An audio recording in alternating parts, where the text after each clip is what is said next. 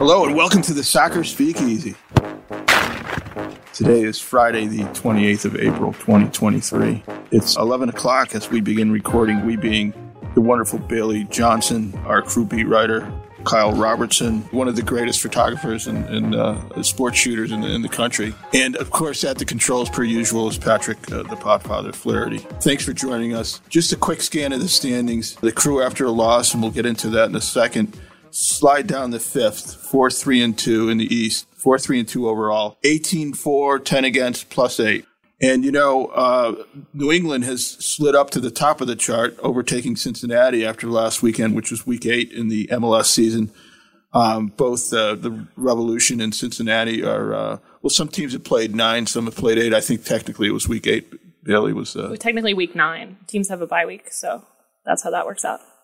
There you go. I don't know. At MLS.com, it kept saying week eight. You might have been reading old stuff then, because I can promise you that this week is week 10. Well, old people do read old stuff. thanks for pointing that out. So, and anyway, in week, uh, we'll, we'll call it week 89. In week 89, uh, the Revolution stand at the top of the Eastern Conference standings with a 6 1 and 2 record, 15 4 8, 8 against. Cincinnati, also 6 1 and 2, 12 4 10 against. There's a tiebreaker. Um, Atlanta, third place, uh, five one and three. Uh, New York City FC four two and three, and then the crew at four three and two. Um, interesting to look at the standings and see that uh, a team Atlanta above the crew that the crew throttled, and a team that uh, the crew came back to draw here in Columbus uh, just a few weeks ago um, uh, in, in, the Revolution. Um, a couple other things as as you scan through the the very low metrics of, of, of what's listed in the standings, which are my kind of my kind of metrics. Um, you know, still undefeated at home. Cincinnati's five and zero oh, uh, in the East. Houston's four and zero oh in the West, and then there's a, a couple of teams with uh, with no losses at home, including New England, New York City, and the Crew in the East, and uh, Seattle, LAFC, and San Jose in the West. Um, most goals in the league, St. Louis, 21. Uh, they also have the best differential, uh, plus 11. I wonder if there's going to be a market correction there, um, uh, Bailey. Yeah, you yeah. definitely do wonder that. Their uh, striker João Klauss is out, I think, like 10 to 14 days, so not a huge amount of time, but could miss a game or two, which kind of shifts that a little. Kyle, you see them coming to Earth? Yeah, don't they play more? I think I was looking at the schedule. They play more of the top dogs in the West here in the next month or so. Yeah, so but they've the already played some. Of, they've already played some tough teams yeah. too. Or I mean, they dominated Cincinnati two weeks ago. So well, they're in first place in the West, followed by Seattle, and and uh, they have scored the most goals and they have the best differential. Um, the crew tied for second for, for most goals scored with 18, uh, including Atlanta. Uh, of course, they pinned six of them on Atlanta. Um, and the best differential, St. Louis is 11, Seattle's 10, uh, LAFC is 10, uh, and the crew is 8. Still the best differential in the East. Interestingly enough, after Saturday's uh, happenings. And it's a very eventful week. We're going to go chronologically. Um, Bailey's going to dig in here, starting with Saturday. Uh, crew go down to Charlotte, um, play on a moonscape of a turf field, uh, and they are they lose one to nothing uh, to to the to the Queen, the other Queen City, I guess. Uh, that snapped a four game losing streak. Four game unbeaten streak. Unbeaten streak, excuse me. Yes, that was uh, and that streak was 6, 10, 12, uh, 13 to 2 and in terms of goals for and against during that uh, 4 0 and 1. Um, uh, and, and so there goes that. Um, and, uh, you know, it's the first time they were held scoreless this season. Um, but the, the, the most damaging part of, of, of Saturday's doings was was uh, the loss of of Will of, of Will Sands. Yeah, we'll start there since we're going chronologically, and it happened in the seventh minute of the game, so it kind of shifted everything for the crew right off the bat. Um, won't rehash it in too too much detail, but Will Sands tore his ACL in his left knee in the seventh minute of that game. Perhaps gotten by the turf monster on that one, which is unfortunate for him and for the crew. Um, he's been their first choice at left wing back. He missed two games earlier in the year with like a back spasm, but when he's been healthy, he has played every game. He's played pretty much 90 minutes in every game, maybe subbing off in like the 75th, 80th. But he's been really good. And he's been really good. He's been one of the bright spots for them. I think outside of Columbus, people didn't think he was going to be the starter. I I don't want to toot my own horn too much on this, but knowing how he played last year when he was filling in for Pedro Santos and knowing that he had played on the left wing in college and then they converted him to be a fullback in the pros, I thought, wow, that really sounds like a left wing back to me under Wilfried Nancy, and he has been really good for them. So it's unfortunate both again for the team and for a 22 year old player to have a significant season ending injury at this point. Kyle, you could see last season when they started weaving Sands in, into the lineup um, that that he brings a, a multivaried set of skills to, to the game. Uh, uh, he's taken off this Right. year. Um, tough on him, but this is a really good player. Yeah, I mean, it's. I mean, look at his brother, I mean, his twin brother. You know, so you know, you know, you, you know, you're getting good quality. But I think what Not always. I, I think some of your brothers are. Yeah, not I, I can I only mean- speak I of mean- my brothers, and they're not. do you know any twins that are, one's good and one's not so good? I mean, they're usually good, right? The Sedins, right? They're twins. Okay. But anyway, um, no, I, I think he just brings what what Nance is kind of looking for, and the you know the speed from the wings and the you know the good crosses. I, I'm trying to think the Atlanta game. Yeah, the Atlanta- Which I mean, he was unbelievable. He played that one ball. Was it into? It was into um, Max Arfsten there yeah. in like the 91st Yeah, minute I mean, doing kind just- of yeah. exactly what he did against Atlanta last year, which was so funny. No, I mean, he has all the abilities that Wilfried wants out of a wingback. He covers so much ground. I mean, he's it's exhausting to watch him because he is back and forth throughout the game. He can beat guys off like one on one, which is what they're looking for. They try to isolate on the wings and have their wingbacks beat a defender one on one. He can also defend well one on one, which is something they also need because they can be vulnerable on the counterattack with how many numbers they push forward. So he's a guy that you know is going to recover. You know, I mean, that's how it happened. That's how he tore his ACL was he was running back to get a loose ball and trying to beat the Charlotte guy to it. So You could see starting last year what kind of width he gave the team. You know, it opened up the middle. Uh, well, prognosis is usually, uh, you know, whatever the prognosis is. You know, you look at like Aidan Morris. They, they yeah, do it's this. not, it's nine months to a year. It's Right. hopefully be, you know preseason next year he's able to be back on the field and maybe could be ready to start the season. I don't know. it takes a year. Um, It I takes a year to get right. and it again. takes a year to be back. I think Aidan got back on the field April-ish of 2022. Not the same. and it took him a while to be back to the same level. Um, and he's a few years younger than I mean, obviously Will's still very young, but Aidan was 19, Will's 22. Didn't So- we predict something like this would happen too in the last pod? About we talked about how bad the field was. We did talk about how bad the field was. We we sure did, um, and it definitely seemed like that was kind of what got him there. Um, he went to sort of plant his foot and win the ball with the other foot, and I think a lot of people thought it happened because he was getting tackled like in that moment. But if you watch it in detail, which I wouldn't recommend, but I did because I had to. Um, it you can see that it happens as he plants his foot. So. there were examples over the years. Well, Beckham being the most famous example, he wouldn't he wouldn't play on turf. I- I mean, he did after after CC. He wouldn't like if they're if if the Galaxy was flying to New England, he wasn't on the plane. You know that kind of thing. Um, so so the game itself. Yeah. So moving on from that, so then they bring in Yaw Yeboah to play that position. Um, Wilfried said the decision there was he wanted someone almost more of a true winger, someone who was really going to be focused on the offense and getting up the field. Um, it ended up biting them on the goal that they gave up, which wasn't entirely on Yaw Yeboah, but he was one of the players who got pulled out of position um, and was not covering back as Kamil Jóźwiak is coming in to play the ball into the middle of the 18 yard box, which is also where no one was covering Karol Swiderski. And he just rockets. I mean, one of the, honestly, one of the better shots I've seen this year.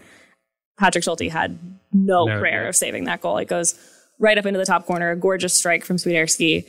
Um, crew down one nothing. That was like the 37th, 38th minute, if I remember correctly. and then the I mean the coach was fairly happy with the way they Yeah, played. I mean the second the second half they had all of the ball pretty much. They were doing what Wilfried wanted in the sense of stepping up and being brave to put all of their numbers forward and accepting the fact that someone like Emilio Degenek is going to have to defend one on one going the other way if Charlotte is able to get the ball. And he did a really good job he- on, the, he- on the couple counters. Yeah, with he handled the them well, and, and that was That was, was what Wilfried wanted. Was he wanted them to know that that was something that we were going to have to deal with and be brave in doing that and still step up and not sag back out of concern of having to cover that. Um, they had Patrick Schulte really playing the sweeper keeper role. He had a couple moments Yeah. where he stepped up to get the ball right back up the field. Um, so yeah, I mean they created a lot. Charlotte was defending with eight nine guys in the box, and the crew also had eight or nine guys in the box. So all of a sudden that's 16, 18 people inside the 18 yard box. There wasn't a lot of space for them to create, which is something that we've seen from them at times this year. Um, I spoke to Wilfried about this at length yesterday, kind of gauging where he's at as far as the quality of the chances they're creating and how they're creating their offense, because the goal scoring has tailed off since those games against Real Salt Lake and Atlanta, where they scored 10 goals in two games. And he feels like Right. they're actually creating better now as far as the way they're attacking the box, the way they're getting numbers forward, the way they're sort of repeating their actions in and around the box, the way they're opening up spaces and making play. I mean, there's Right. When you're defending against when you're playing against a team that's defending with nine guys in the box, it's just going to be harder. It's what we saw against Yep. New England as well. So there is some level of concern with the fact that they have struggled to finish in those situations and have struggled to break down the low block But in that way. are missing their best. You know, But they're also unquote, correct. They're missing Cucho Hernandez. Um, Alex Matana really in the second half of Charlotte looked better than he has in a while. He obviously started the season quite strong and has been good throughout, but really kind of stepped back up to that level where every time he's on the ball, you think he's going to make something. He almost had that Magical goal happen, yeah. On the went from one side when it was like on the goal line, basically, Yeah. and almost like Totally fearless as far as like dribbling through guys in and around the box and Well, they can't see him. well, right, he's he's a foot shorter than everybody else on the field, so he sneaks around out there. You, you use what you got. Low center of gravity is something I've tried to take advantage of. Yeah. my- So they end up losing that game. I'm not in the moment. I think I, I, I kind of wrote after the game like this is- showed their weaknesses as far as the left side being a problem and their inability to be clinical in the box. As I've watched the game back and have you know thought more about it this week, it's a 1-0 loss on the road where they lost a significant player for them early on in the game, and you could see how much that rattled them. I mean. Obviously, it's a close team and they're all good friends, but Will is particularly close with guys like Mo Farsi, Sean Zawadzki, who was starting that game. Um, and you could just see how much it rattled them. So I think it took them most of the first half to kind of mentally switch back on from that. I mean, obviously, you see your teammate go down with what they knew immediately was a very significant injury, and it, it rattles you. What, what what was the lineup in, in Charlotte? What did they start with? So Bailey? they started basically the same lineup they've been running, except they swapped in um, Sean Zawadzki for Darlington Nagbe.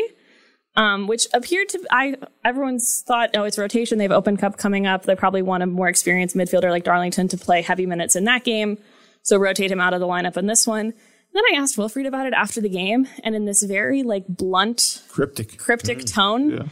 He just said, Darlington knows why. And I even in my question said, like, is it just a rotational thing or what was the thought? Like, I, I lobbed the word rotation out there for him to grab onto and he did not take it.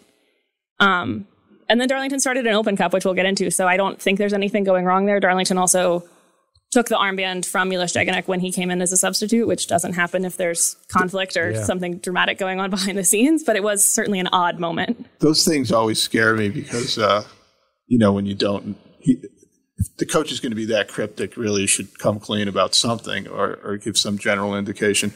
I, I, I go back to those kinds of situations when the first captain of the Blue Jackets was traded. Uh, I talked to him and he said, "But the GM promised me he wasn't going to trade me." So then I called the GM and he said he knows why he was traded. And subsequently, I found out what happened, and I was like, "Yeah, I'd trade him too, man. you can't have that." Yeah. So, so anyway, So I think I think it was just rotation. it'll come I out. think, I It'll think, come out. Baylor, I- keep digging at it. I I think it was just rotation because then Darlington started an open cup again. He got the armband back when he came into the game. Okay, how did he say he knows why? He just said Darlington knows why. maybe he was late. Okay, so it was wasn't. late It wasn't. He knows why. It was. I, I- I said. I said, can you shed some light on the thought process of starting Sean over Darlington? Was it just rotation with two games coming up next week? And he just said Darlington knows why. Okay, So it was cryptic, but I mean, I don't know. I'm I'm not getting a sense that there's much right. more to it there. Maybe- There's what- been speculate. You know, of course, people are rampantly speculating as they do. I personally have not gotten the sense there's much else going on there. Okay. So that's cool. Do we trust her, Kyle? Well, yeah. Of course we do.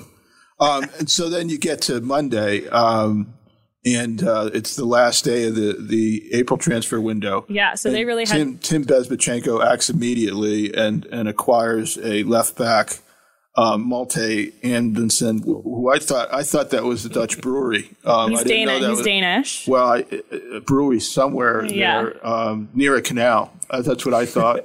um, maybe with a wind a windmill on the label. Uh, but it, it happens to be a left back, um, and the acquisition from was from New York FC for what whatever. Garber bucks. Two hundred thousand in this year in GAM this year, two hundred thousand in GAM next year, and a hundred thousand in conditional GAM, depending on performance incentives, which is what they always say. Yeah, so they bring in Malte Amundsen, um, General allocation money. general allocation money. A little bit of just an ironic sort of small world thing. You're replacing one Sands twin with the teammate of the other Sands twin. James Sands has been captaining New York City FC since he came back from Rangers. So just a little, you know, irony there. What, what can you tell us about the the brewery? Yeah. Uh, so he's he's Danish. Um, he came to New York City FC in February 2021. They signed him for a fee. I've seen like 10 million Danish kroner. I want to say is their currency, so like 1.5 million US dollars. Um, he was a regular starter for them 2021 and most of 2022. He played all of their games in the playoff run when they won MLS Cup. And then the coach that brought him to NYCFC left last summer and he didn't quite fit with what Nick Cushing, the current NYCFC coach, wants. He wanted a more traditional defensive left back, and Amundsen is So it was a Well- coaching thing, a preference. well suited to playing more of a wingback role. How old is he? Uh, 24, 25? So this Young. is, Fits the cruise mold. 25, 20, just turned 25 a couple months ago. Um, and yeah. it's not like they didn't pay for him. I mean, that's we, we joke about the monopoly money, but that's a significant chunk there. Yeah, it is a significant chunk. It's basically, at least in this year's GAM, it's the money they got from the Jonathan Mensah trade. That's what I figured. yeah. So that's where that comes from. It, I, I wish I had a deep understanding of all of the various amounts of Garber bucks they have, but that is not something we that they yeah. put out there publicly. So Is Amundsen here? Amundsen is here. He, and what's his status? he trained for the first time on um, Thursday, so yesterday. Yesterday was you know a bit of a weird session because they had played Wednesday night. So the guys who had played were doing recovery work, jogging, stretching, playing basketball, and the guys who hadn't played, including Amundsen, were going through what looked like sort of a more of like a skills type session. Um, he hasn't played this year for NYCFC um, in continuing of his falling out of favor with Nick Cushing. He's been on the bench most but not all of their games. So I would imagine that we're probably looking at um, Orlando when they come back from this bye week Okay. that they have next week for him to be on the field. And um, uh, Kyle and Bailey, we, we, we know they've been scouring the earth to possibly bring in a left-footed back. Um, Yeah, it's For- we've not been- happening until the summer. you Clearly, know, we've been talking about it here for months. we've been talking about it here for It- months. We know that they made an offer, and or Bez- weeks anyway. Is this the move?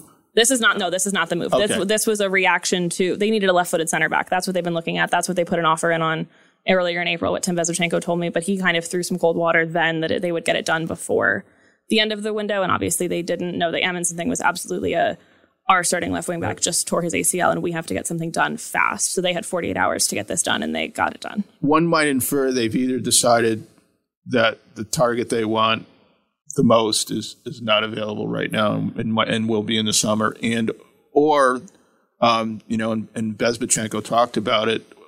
They might keep assessing what they have and spend the money in other areas. Absolutely. I That's mean, what I mean, that's- that's, what Sands basically provided. I mean, Yeah, I mean, they, they, they definitely they definitely want a left-footed center back. But I saw someone tweet the other day, and this is about college recruiting. But they said like in the college recruiting game, everybody wants a left-footed center back who's good on the ball. Like that is a hot commodity across the soccer landscape, which makes them both expensive and hard to find. Left-footed players are harder to find. Center backs who are good on the ball are harder to find. So it all comes combined combines to be like a pretty specific type of player that they're looking for.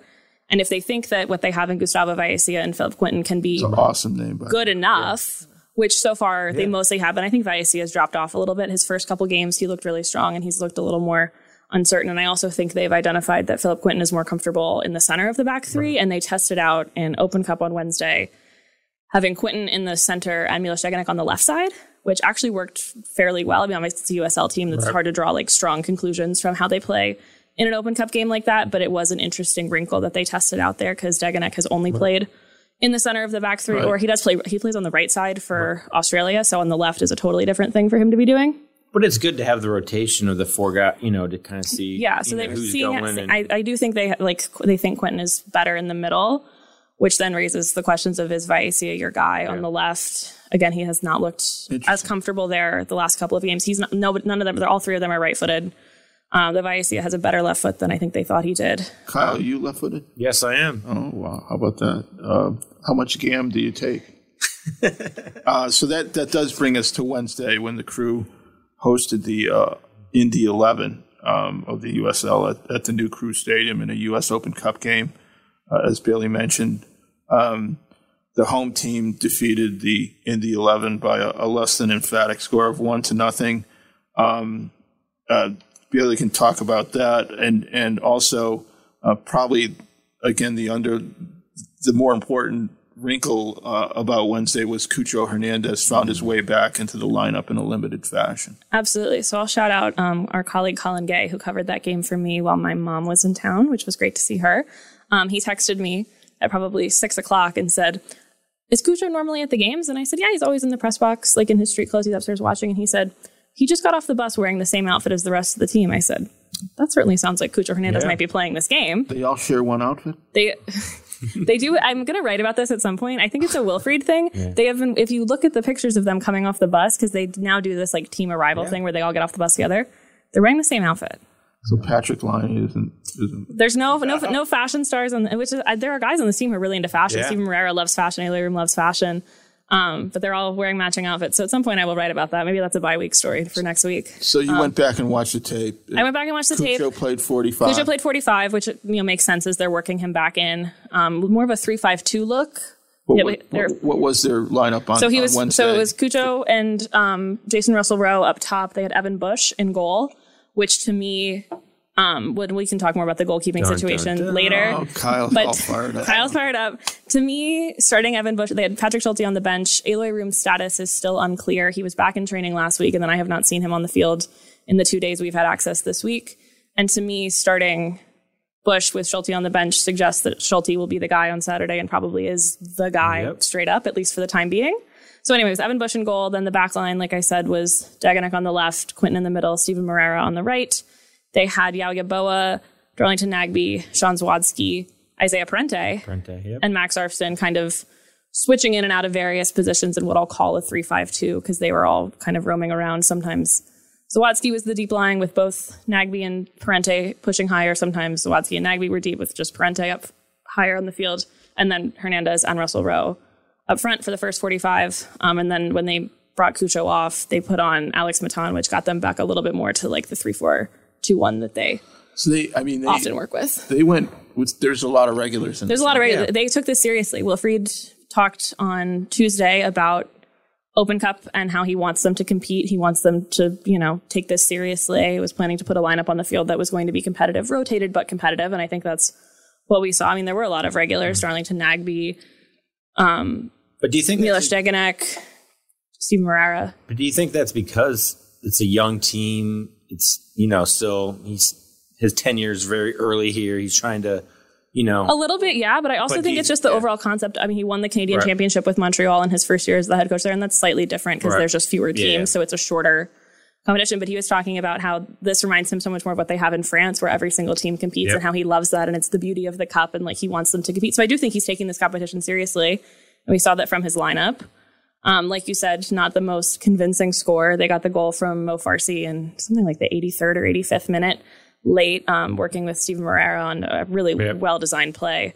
Um, so yeah, they you know probably could have had three or four goals. The Indy 11 goalkeeper was very good, which my Twitter mentions remind me of every 10 minutes. To be clear, guys, they are not signing the Indy 11 goalkeeper. I want to be very clear about that because I know people keep suggesting that that's something they might do. I know you're mostly do you- joking, but I just want to be very clear that they're not doing that. Do you know for sure? I do because he's German and they can't bring out an international player right now because the window's closed.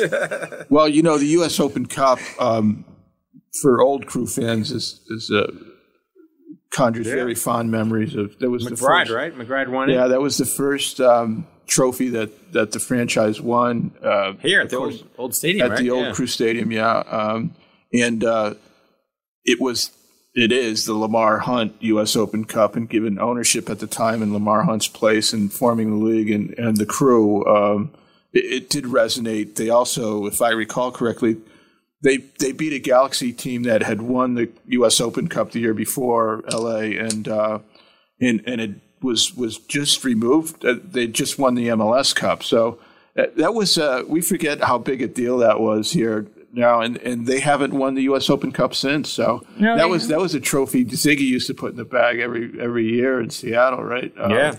Uh, so yeah, a trophy's a trophy, and Trophy's a trophy. They're going to compete. It's a good opportunity, like Kyle mentioned, with a young team and a team that's still learning under Wilfried. Every game is a game of experience for them. Um, just to go back to Cucho briefly, he definitely looked rusty, which you would expect after missing six games. Um, was also playing with his characteristic flair. I think in like the tenth minute, he went for a bike, which is Yeah. extraordinarily Cucho Hernandez. It would have been a clear goal had he not gone for the bicycle kick, but why would he do why would he just kick it in when he can go for the bike? Um, on a great ball from Max Arfsten, who I will shout out that I thought he was very good in that game. Um, he's a player that really intrigues me for them. He can play one of the attacking midfielder spots, or he can play as a wingback. Um, he prefers the he's left footed naturally, but he prefers to play on the right, so he can like cut it on that left foot, which is he's very good at. Um, and they've got a lot of games coming up in May, so perhaps someone that we'll see a little bit more of as they have to rotate a little more heavily with the number of games they have. Okay, and that that uh, takes us from from Wednesday to Thursday um, when the draw for the next rounds of the U.S. Open Cup Yes, came we- out. What what we- the matchups look like here, Billy? So we were denied by the power of the envelope shuffling from a Hell is Real U.S. Open Cup matchup. Um, the crew were in a group with New York City FC, FC Cincinnati, Loudoun United, and the crew, um, and they drew. They will travel to Loudoun United in Leesburg, Virginia, just outside of DC, on May the 10th. That's a 7 p.m. game that was announced last night. That Loudoun posted a video of their guys watching the draw and finding out they were hosting, and we're super excited. I believe it's the first time an MLS team will go play there, at least from what I was seeing on Twitter. I will not pretend to be an expert on I think the should. state of Loudoun Yeah, United, no, but I believe it's the yeah. first time an MLS team has gone to play there, and they're super stoked about it. I think it's good for soccer. I think I think the MLS team should go to. The I don't. I don't disagree. Um, I have been told that field's really, Yeah. really bad. So certainly in the wake of the Will Sands injury, that's one degree more concerning. If they're playing on turf, might see maybe a little bit more Is it rotation. turf? Do we know that? Yeah, I know it's. tur- I, I can Google it as we sit here, but I'm 95 percent sure that it's turf. 95 is. Move. Kyle, were you good on turf? It is artificial turf Well, at Segra Field in Leesburg, Virginia. It seats 5,000 people. There we go. on Saturday, now this is next up, the last item on our agenda as we as we go through the week that was and remains. Um, at 7:30 p.m. Um, in the New Crew Stadium, the the Black and Gold will welcome Inter FC, Miami AC, Real United. Um, 14th of 15 in the East, so two six and zero. Yeah, they've and that's six straight losses for Yeah. them. So and they're 0 and 4 on the road. they're 0 and 4 on the road. I don't believe they've even scored a goal on the road, if I remember correctly. They're down in the bottom of the standings there with uh, Wil- Wilfried Nancy's former team. Yeah, Miami's really struggling. They won their first two games and then have lost six straight, basically coinciding with um, when Gregore, their central midfielder, uh, broke a bone in his foot and will be out for most of the season. Um, Are they going to get Messi still? Yeah, I was gonna say. That thing- It Yeah. seems keeps people people yeah. still say people It's people been circling the airport forever. it has been you know? circling Well, for forever. and People did- continue to say Did you read the other story this week? that, So that Argentina is building yeah. a their Argentina's building a training the, Argent, the Argentina national team is building a training facility in Miami. They will. They will beat the United States with the. Yeah, they'll, they will have they will have a permanent training facility for their national team in the United Yeah. States before the United States has a training facility for their national team, which Well, is really something. We like the underdog role anyway here. in the US. I, well, I think it's smart. I mean, it's probably a little bit easier to get it's- players it's- over. Yeah, it's branding. The Yeah. tra- travel is easier if guys are coming from Sure. Europe versus going to the States versus going to Argentina. Um, kind of, I mean, it's weird to call it a central location Yeah. because it's not really, but I mean, it sort of is. If you're bringing some guys up from South America, some from Europe, meet in South Florida, why not? Now, did Messi announce his retirement from international play? He, there was speculation that he was going to, and then I believe he said he's not done. Yeah. I think he, like a Oh. week later, was like, "I'm gonna, I'll continue." Are we connecting dots here? Or is that is that what I mean, people are I, doing? I, I believe that Argentina was planning this regardless of the Messi Yeah. situation because, I mean, South Florida obviously has a huge Latino population and a lot of people, I presume, who support the Argentine national team down there. But yeah, I mean, if Inter Miami gets Messi, it would obviously be world changing for MLS. It would instantly make Inter Miami one of the most recognizable sports brands in the world, which would be crazy because that's what he did for PSG when he went there. Obviously, they were prominent Yeah. before that, but You could you- be chasing the money. Take one of the. yeah, well, the so, the, deals so or- the, the the belief is that it would require they would offer him an ownership stake in the team, um, which then sort of changes the calculus of any other star Yeah. that comes to MLS. And I don't know the the the question is if like the other owners in MLS are okay with Well, that gave happening. they ga- Beckham got a got a franchise. But that was as a- uh, as a- he wasn't given an ownership stake in an existing team though. No, no, he was no, given yeah, a deal yeah, to yeah, eventually yeah, yeah. own a team. The ownership stake in an existing team Yeah. is a different Yeah, yeah. level of calculus. We've spent a little too much time, I think, talking about Lionel Messi, who does not play for Inter Miami. he- Um, who does play for Inter Miami is Kamal Miller, who Wilfried Nancy coached in Montreal. They just brought him in in a trade, which has helped their back line. They were actually, I watched most of their game against Houston from last week. They lost that game one nothing on the road in Houston, and they were probably the better team, certainly in the second half. Um, so that's a game that I think they probably feel hard done by that they should have won. Um, they come into this game really needing a win. Phil Neville's seat is starting to heat up down there. There have been he's starting to get the question of like, do you think you're on the hot seat? How badly do you guys need to win a game? So that's never good. They needed extra time and penalty kicks to beat um, their Open Cup opponent on Wednesday. Uh, they played Miami FC, a little Inter Miami derby down there. Um, no pun intended. I did not. Inter as in in Miami, not Inter Miami, the team. Um, yeah, they come into this game a very desperate team, which can be dangerous. The crew kind of ran into that in Charlotte. That was a team that was desperate to win at home. And they got up early. So the crew are really looking to start this game aggressively on the front. They always want to play on the front foot. They always want to play aggressive, but they've gone down. They need to dictate the They need their, to- their style. Right. That's they what, they, that's what they they've struggled to do. They've only taken control in their last couple of games when their opponents have allowed them to, like after they're already trailing. And that is not something they can do in this game because Miami is pretty good defensively. They have a really excellent goalkeeper in Drake Callender. So their struggles have more been in the fact that they can't score and not that they are giving up a lot of goals. I think they've given up nine, which is kind pretty of low for a team. Yeah, that, that, that exactly. Yeah, six, at six, six, four, nine against Yeah, and, in and eight games. in eight games. So that's a stout defensive team. So the crew very much that's needs not a. That's not. They could use Kyle even. Yeah. Yeah. So that's a team that needs, yeah, they're struggling with this. They brought in Josef Martinez in the offseason, um, but he really has not been good for them. And Phil Neville has called him out publicly at least once or twice already. Um, they did get Leo Campana, who's their other striker, back for the Houston game, or maybe one game before that. And he was quite good in that game. Didn't score, but had a lot of chances. So yeah, the crew want to dictate this game and need to dictate this game. They need to get out to a good start and probably score pretty was early so they're able to take the- control. yeah. Because when they're chasing, you know, I think teams are going to start to identify that if you can score first on this team, their ability to break you down in a low block is something they're still finding. And we'll see how much Cucho Hernandez plays. I would guess that Wilfried said yesterday that they were going to see how he came out of Wednesday's game, see sort of what his performance data says, because they have all of those trackers and things that they use to keep tabs on how those guys are doing. Probably a late sub. Probably, I would actually say he'll probably start. I think because it's easier when you're coming in injured, like Yeah. as you're still working up to speed. The convent, like the wisdom is that it's safer to bring them in from the beginning as everybody's getting up to speed with the game than bring on a guy cold Oh, yeah. late in the game when everybody's already at full speed. So he'll probably, if he plays, I would say probably 45 minutes. That gets him to 90 for the week, and then they have next week off to continue building him back up uh, to then sort of just be back in his regular rotation after that. All right, Kyle, you got anything before we, we get out of here? Well, you can follow Leo Messi on Facebook. He has 110 million followers on Facebook. You can't follow him on Twitter. He doesn't have a Twitter account. He's on Instagram as well. You can follow him there. Yeah. Ronaldo, how many Yeah. Twitter followers does he have? Bajillion. Yeah. Like, anyway, we'll end on that note. Thank you for joining us in this latest edition of Soccer Speakeasy. For Patrick the Podfather Flaherty, for Bailey Johnson, and go, I implore you to go to dispatch.com and check out all her work. She she's uh, she's Rock very busy. She's very busy. And uh, Kyle Robertson, the striker, I'm Mike Arace. Uh, thanks for joining us again. And Patrick, kick us out of here.